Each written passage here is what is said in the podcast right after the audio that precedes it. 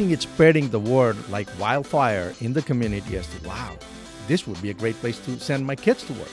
Businesses like ours are opening our doors just to make sure that we get kids excited because kids are our future in that sense in advanced manufacturing and product design. And so we, we're going to continue to do that. We can make a big difference. We just have to take a long term view and never, never, ever get tired of doing this.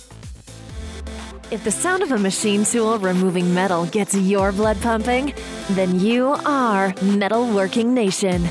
This is Making Chips, where we talk all things metalworking, engineering and design, production and tooling combined with business best practices, technology, marketing, news, and new media for manufacturing professionals. Here are your hosts business owners, metalworking experts, and guys who get dirty on the factory floor. Jim Carr and Jason Zenger. Now, let's make some chips. Welcome, everybody. This is Jim. We're here in our remote studio today, downtown Chicago, at the Ritz Carlton at the annual Crain's Midwest Manufacturing Summit. It's an exciting morning here. Uh, there's a lot of buzz out in the hallway. There's a lot of noise out there. There is a lot of noise. There's a lot of people here. Yeah. Yeah. So uh, it's an annual event that Crain's puts on exclusively for manufacturing leaders. And uh, we're excited to have uh, our first guest in our remote studio today. His name is John Sapiente. And John is the president of Trident Manufacturing and Elgin Die Mold. I'm going to have him just give a little quick uh, introduction for his company, and then we're just going to ask him a few questions. Jason, go right ahead.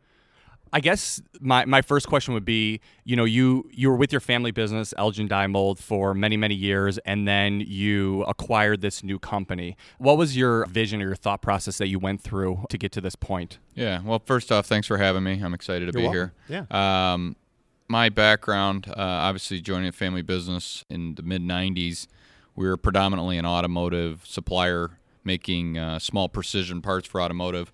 And for years, I always felt like my diversification meant have Asian, uh, European, American content. And as one OEM went up and the other one would go down, there'd always be a car market. And uh, in 2009, you know, uh, much to my dismay, they stopped making cars.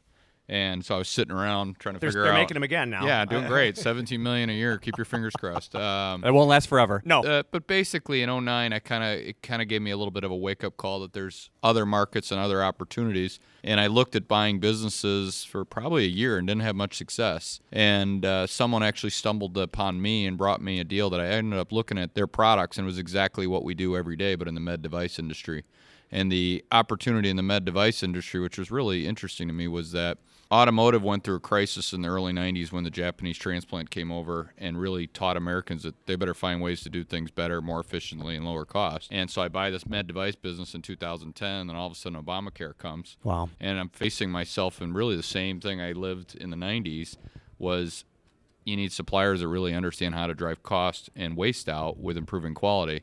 And that, you know, today we're talking about innovation, but that's what it is, is finding better ways to do it smarter and still make a better product. And so I bought this company, and uh, it's been a very interesting process seeing the med device industry because their focus right now is super focused on cost, but I'm not sure they quite understand yet how to get suppliers and partners that really understand how to do it. So, John, did you have a lot lap. of crossover in your certifications from your auto into medical, or did you have to? That Well, had, I all had to be re- renewed, No, right? well, I bought the company's called Trident Manufacturing. They were a compliant med device company. Okay, so what that's I really that's a did- TS cert. Yeah, No, it's a uh, ISO 13485 is the med device. Okay. TS is your auto. Okay. But what I did is I took their med device quality systems and processes, shut down their facility, moved it into my auto facility, and then infused automotive mentality of how to drive waste out. So what I took is the best practice of both and smushed it together. I guess is the nice way to say it. But uh, we have now are yielding the, the best in practice in both, and we're going to the med device guys and saying, look, we're we're delivering. We've had FDA audits, and we're delivering compliance and quality, but we're doing it at a lower cost. And so the business is growing very rapidly, and uh, it's exciting. It's a little bit uh, Awesome. in dismay, but good. Great. So I, I just have one last question. Um, are these two separate companies? Like, do you wear two separate hats when you when you run them both, or are they? Is it pretty much just two brands working within you know the same management, the same facility, the you know everything? Same facility. Um, They have separate workforces, so I'm wearing two hats, you know, um, all day long. We're 55,000 square feet. We sit on 16 acres. I'm working with the village of Pingree Grove right now, zoning to build a Trident building next door. And some of the biggest struggles are having both businesses inside is, you know, my Elgin Die Mold team working with my Trident, handing things over versus creating packing slips and invoices. And so it's the separation will be a good thing. Great. Well, thank you for um, for this short interview, and, and we look forward to hearing you on the panel. Yeah, thanks so much for having me. Great. Thanks, Great. John. Thank you. We have Jason Scher from Vosges Chocolate here in Chicago. His wife, Katrina, was supposed to be here, but she unfortunately is sick. And Jason just happened to be available to fill in for her today. So, uh, welcome, Jason. Glad to have you here. Glad to have you fill in for Katrina this morning. So, we just have a few ques- questions for you for making chips. And I believe, Jason, you're the guy that's going to talk to him. I'd love to. Jason to Jason. Yeah. First of all, I, I love the display that you guys have at uh, O'Hare Airport. I think it's a, a a great little uh, retail location you have there. So very, very nicely displayed chocolates. Tell me what it's like working as, you know, I guess CEO and COO and husband and wife. How, how does that how does that work Good together? question. Good question. that is a good question. Uh, y- y- uh, well, I guess so. There's there the ups are, are probably a, a lot higher than they normally would be, and the downs are probably a lot lower. So Okay. uh, y- you know, you you bring your work home with you, as everyone does. Uh, but uh, I think probably the difference is is when you have a, a, a bad day at work, and you maybe go home and uh, talk to your spouse about how tough it was in the office. The difference is, is instead of She knows. right. Well, instead, instead She's somebody experiencing feeling your with you. pain. that's right. yes. Unless it was you that screwed something up. Well, well, that's then that's she's just mad at you even more. Instead of somebody scratching your head and telling you how you're the greatest guy in the world and you'll figure it all out tomorrow, they tell you, well, that's because you're an idiot and you screwed it up in the first place. So that that's probably the biggest difference. Uh, but no, it's a lot of fun too. I mean, Yeah. you know, it, it, it there's uh, there's a lot of really great elements to it. You, the, the kids are really involved in it. The Oh, extended cool. Oh, Family's that's really awesome to hear. involved in it. Yeah. Katrina's sister uh, heads up all the, the, the marketing and, and PR side of the business. So uh, it really has evolved uh, truly into uh, an extended family Do, business. do you have any like rules or guidelines or values between um, you and your wife to manage that in a very like coherent way? Sure, and then we break them all. But yes, So I got a quick question for Vosges Chocolate. Uh, Was it was it Katrina's brainchild? Was it her yeah, vision? Yes, yes. Okay. yeah, and yeah. how did that all evolve? So Jason? she she came up with this um, back in '97. Okay. she was in Dallas working Just for under her 20 years uncle. ago. Yeah. working for her uncle. He uh, used to run the catalog for Neiman Marcus, and she was doing uh, a catalog for him. He had his own uh, catalog at this time. He had just left, and he said, "Hey, it's the holidays." Uh, let's get some chocolate. Let's put some chocolate in the catalog. That's always a good sell. And she had just gotten back from you know traveling all over the world and and and uh, culinary school and really experiencing food at a, at a at a high level. And she started to look for high end chocolate that was ready for uh, retail sale, and she couldn't find it in the U.S. Essentially, it was you know, kind of topped out at Godiva, and that, and that was about it, and and just wasn't available. So chefs could find really high end chocolate to cook with, but it didn't exist for uh, for consumers. And so Right, as a branded retail, as a branded, yeah. presented package. And so she said, "Hey, it happened to wine in the '70s and cigars in the '80s, and I think chocolate's going to be the next big thing." So she really saw a big change in the marketplace uh, before it happened. awesome. Very Great. cool. Well, we, we look forward to hearing from you on the panel too. It's Yeah. gonna be it's gonna be fun. Appreciate you guys having me, even if I was the uh, second choice. No, no problem. welcome, welcome. Thanks. Thanks, Jason. We're glad to have you tune in with us today. Really excited to have Tom Pellette from Caterpillar in our private studio. Welcome, Tom. Thank you. Good Thanks. to be here. So one of our first questions, Tom, let's just get right into it. Is um, and this is this comes from our listening audience. So what they frequently want to know from a company like Caterpillar's, how would you articulate Caterpillar's loyalty to its supply chain subcontractors, particularly the machining companies, probably a lot of them in Peoria, who have Caterpillar as their largest customer? Yeah, it's a it's a great question, and I think we've transitioned over time. Uh, I think if you go back in Caterpillar's history, there may have been periods where our relationship with our supply chain was not in a partner mode. It was a bit more antagonistic than it is today. You go back a few years, we formed a supply network organization under the leadership of Dave Bozeman and Frank Crespo. And really, we've moved uh, very strongly towards viewing suppliers as partners. They are absolutely critical to our success. Coming from the division where I spent most of my career at, at Solar Turbines, you know, you have a supply base there that is tied to the aerospace industry and having long-term relationships is critical to your success because their other customers uh, businesses are cyclical as well within the machinery group this new organization has done a great job of working together with suppliers to help them as we go through our cycles because the the most difficult thing for our suppliers as you mentioned some are very heavily tied to caterpillar. When you go through a cycle like we have where you've we've gone from 30 billion very quickly up to 65 billion and then very quickly back down to 47 billion it has a whipsaw effect on your supply chain. So i think frank and his organization are doing a great job of you know working with our suppliers to sh- to be transparent with where we see the market going and and really also in in some cases to help them through these tough times. So I, I think we've changed, and, and, once again, I'm not responsible for that organization. Uh, I'm not as close to it as as somebody like Frank, but I really have seen a, a, change in the way we're handling that. So I would hope that they would feel uh, that we're doing better. You can't make up for a, massive reduction in business, but no, we're, we're going to do our best. Well, what, you know, this from from a smaller manufacturer's vantage point, Caterpillar kind of has the foresight a little bit to see where trends are going, and and w- what do you see our economic future going into 2016? Is it static? Is it looking like it's going to increase slightly or, or decrease?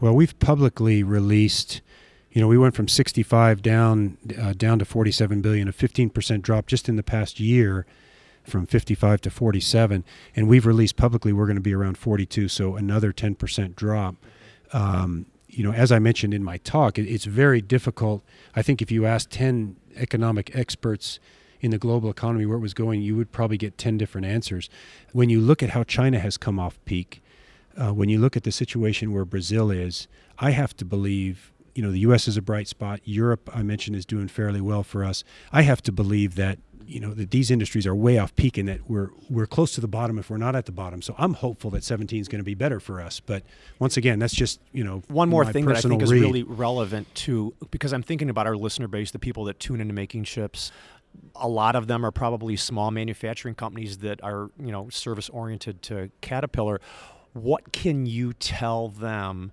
that they can do in a small way to help them sustain future business and future growth? What are the, what are those trending things that you see that would help that supplier of cat achieve sustainability for the long run? I, I would say even in a downturn economy. I would say the answer to that is what we're trying to do, and that is you have to embrace lean, your quality, your velocity, your cost structures, all have to be improving and, and focused on being world class. You have to have a competitive and flexible cost structure so that you can cycle like we're having to cycle.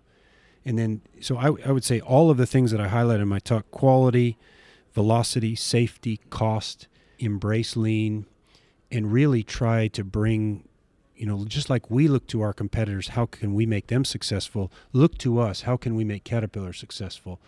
Even if you're a small supplier in Peoria that's supplying us, you know, having that constant focus on continuous improvement is absolutely critical. You know, and once again, coming from San Diego, we had a big manufacturing presence in San Diego, California. Yeah.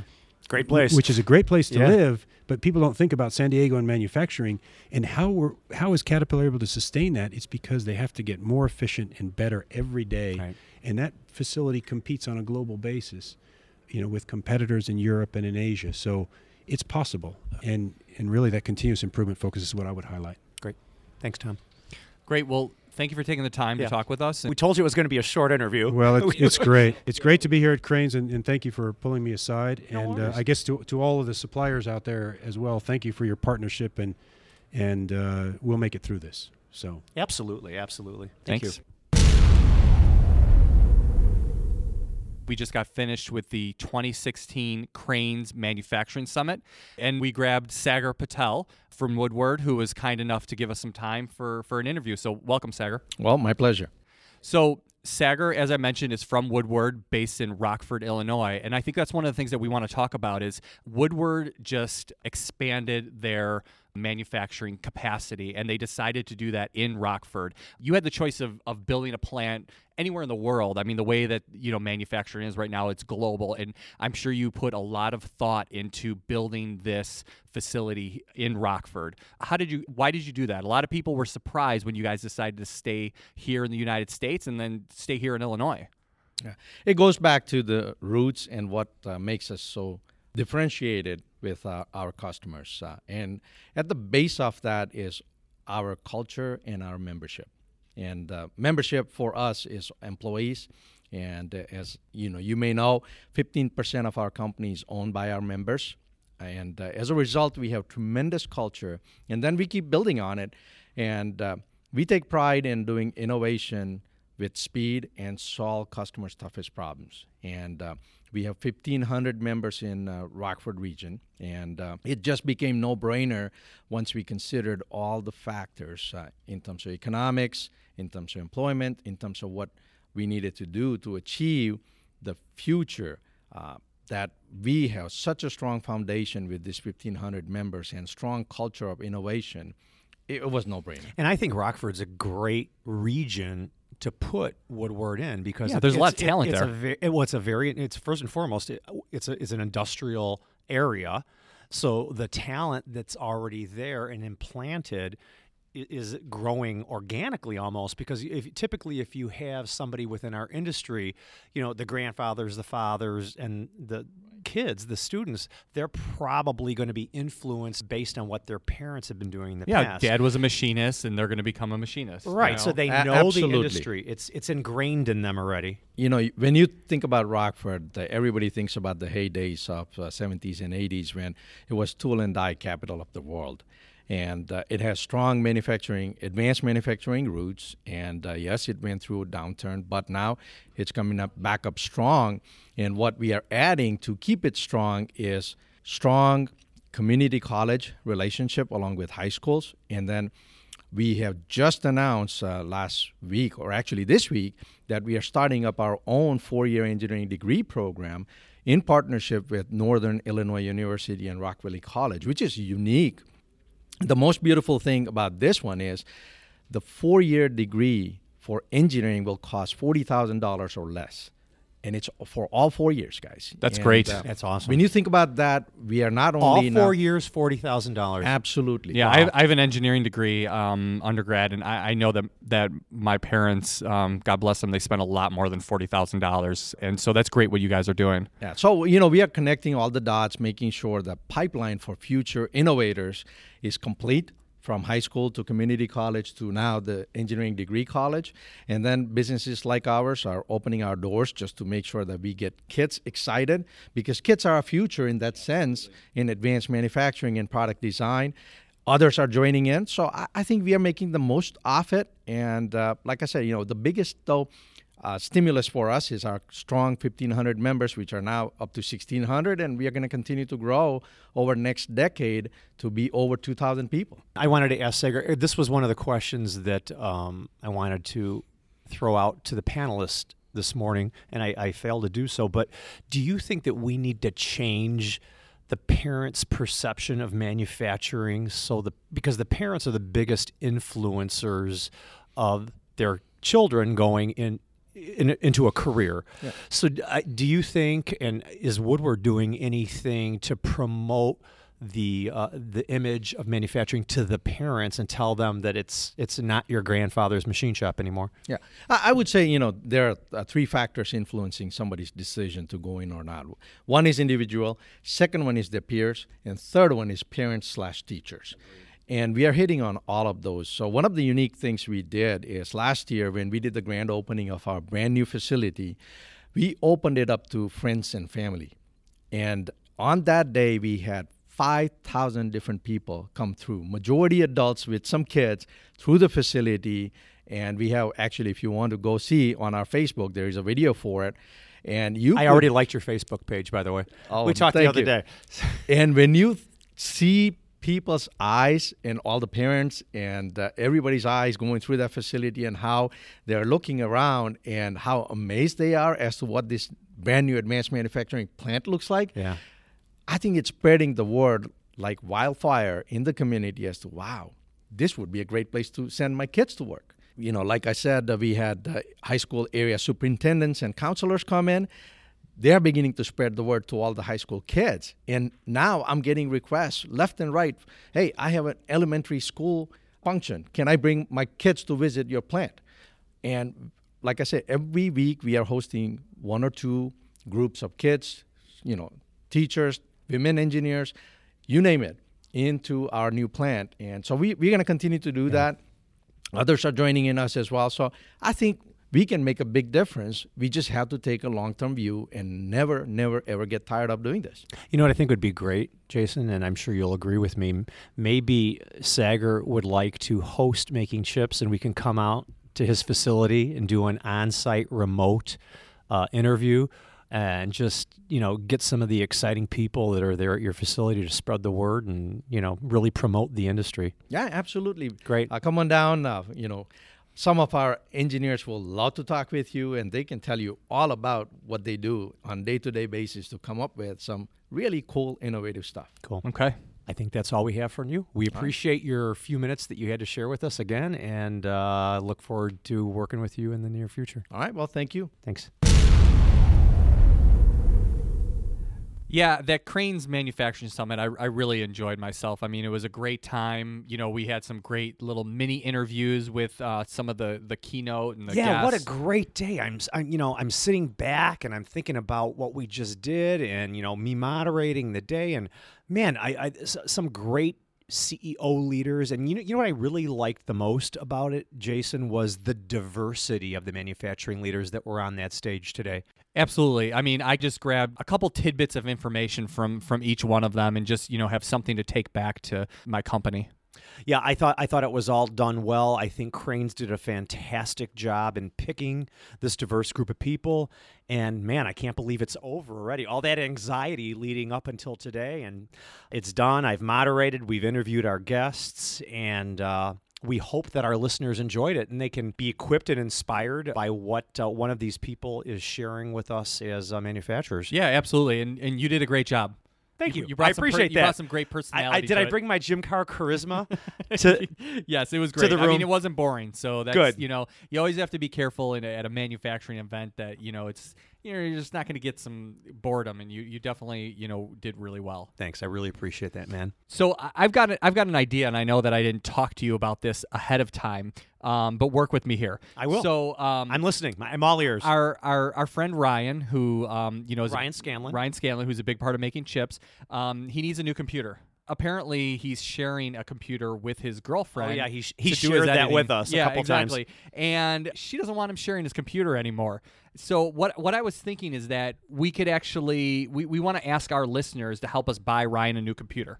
Okay. Cool. So if we can get we're, every- we're on a budget. yeah, we're but well, we're doing this grassroots. It you know what I mean? So, um, so I was just thinking if we get everyone in the metalworking nation to maybe chip in a small amount, a dollar, two dollars, five dollars, ten dollars. You know, I'll go five. Okay, great. Me too. Um, Maybe I can get Ryan Carr to go five. yeah, maybe too. we can go ten. You know what I mean? You know, right? Yeah, exactly. How do they? How do we do this? I'm going to tell you. Okay. So we're, what we're going to do is we're going to open up what's called a Patreon account, and Say- basically, what is it? Patreon. So here, here's what we're going to do. People are going to go to makingchips.com Okay. slash Ryan, and it's going to take you to a donation page Okay. and give a small amount.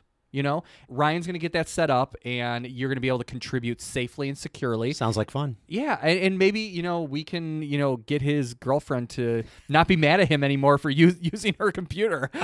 so That's a great idea, yeah, Jason. yeah. So I, I thought I thought it Yeah, was. this is all. Jason just sprung this on me, so I, I didn't know, but I like it. Yeah, it's yeah, good. I didn't good, had no idea good. what it was all about. Yeah, what I mean, whatever you think is a, is a good value for um, you know to bring to the podcast. And what I was thinking is that we can have a little competition too. So whoever contributes the most, we're gonna name Ryan's computer after them. Cool. And we're gonna And we'll reference talk it during about it. podcast. Yeah. We'll talk about it exactly. Yeah. So yeah, so Oh, go that's to make, fun. so go to makingchips.com slash Ryan. R Y A N. That was easy. And that'll take you to a uh, to a donation page. And you know, even if you can give a dollar or ten dollars, you know, we would really appreciate it. Love it, Jason Zenger. All this guy's always thinking. Al- always I got the great idea. ideas. Thousand ideas a day. Always Just got the most of them are ideas. bad. I, I can always bring one good one to the table though. Yeah. So anyway, to, just to close out this this high power day, you know, um, as we always say, or I always say, or Jason always thinks, or whatever, uh, you know, we we genuinely appreciate um, you all listening in and and and sharing your success stories with us and where you're from. We get emails. It, it's almost every day now from uh, people thanking us uh, for bringing the show to them. We, we genuinely do hope that we have equipped and inspired you to uh, to learn something new in this business, and uh, hopefully, when your roadblock comes up, it's a little less painful to tackle because maybe you heard something on this show that that helps you get across that roadblock. So. Um, Yeah, we're not the ones here with all the answers. We're just We're certainly just not. bringing the ideas to the table from you know trying to bring this industry together. Yep, just share what we know. That's all we can do. Anyway, at the end of the day, if you're not making ships, You're not making money. you ain't making money. Bam. Bam. This podcast exists to improve the manufacturing industry. We want to hear from you, the owners, managers, leaders, and engineers from the metalworking nation. What ideas do you want to share, and what keeps you up at night? We want you to take something away from this podcast that you can use to improve your company, your team, and yourself. So let us know what you want to hear, and we'll see you next time on Making Chips.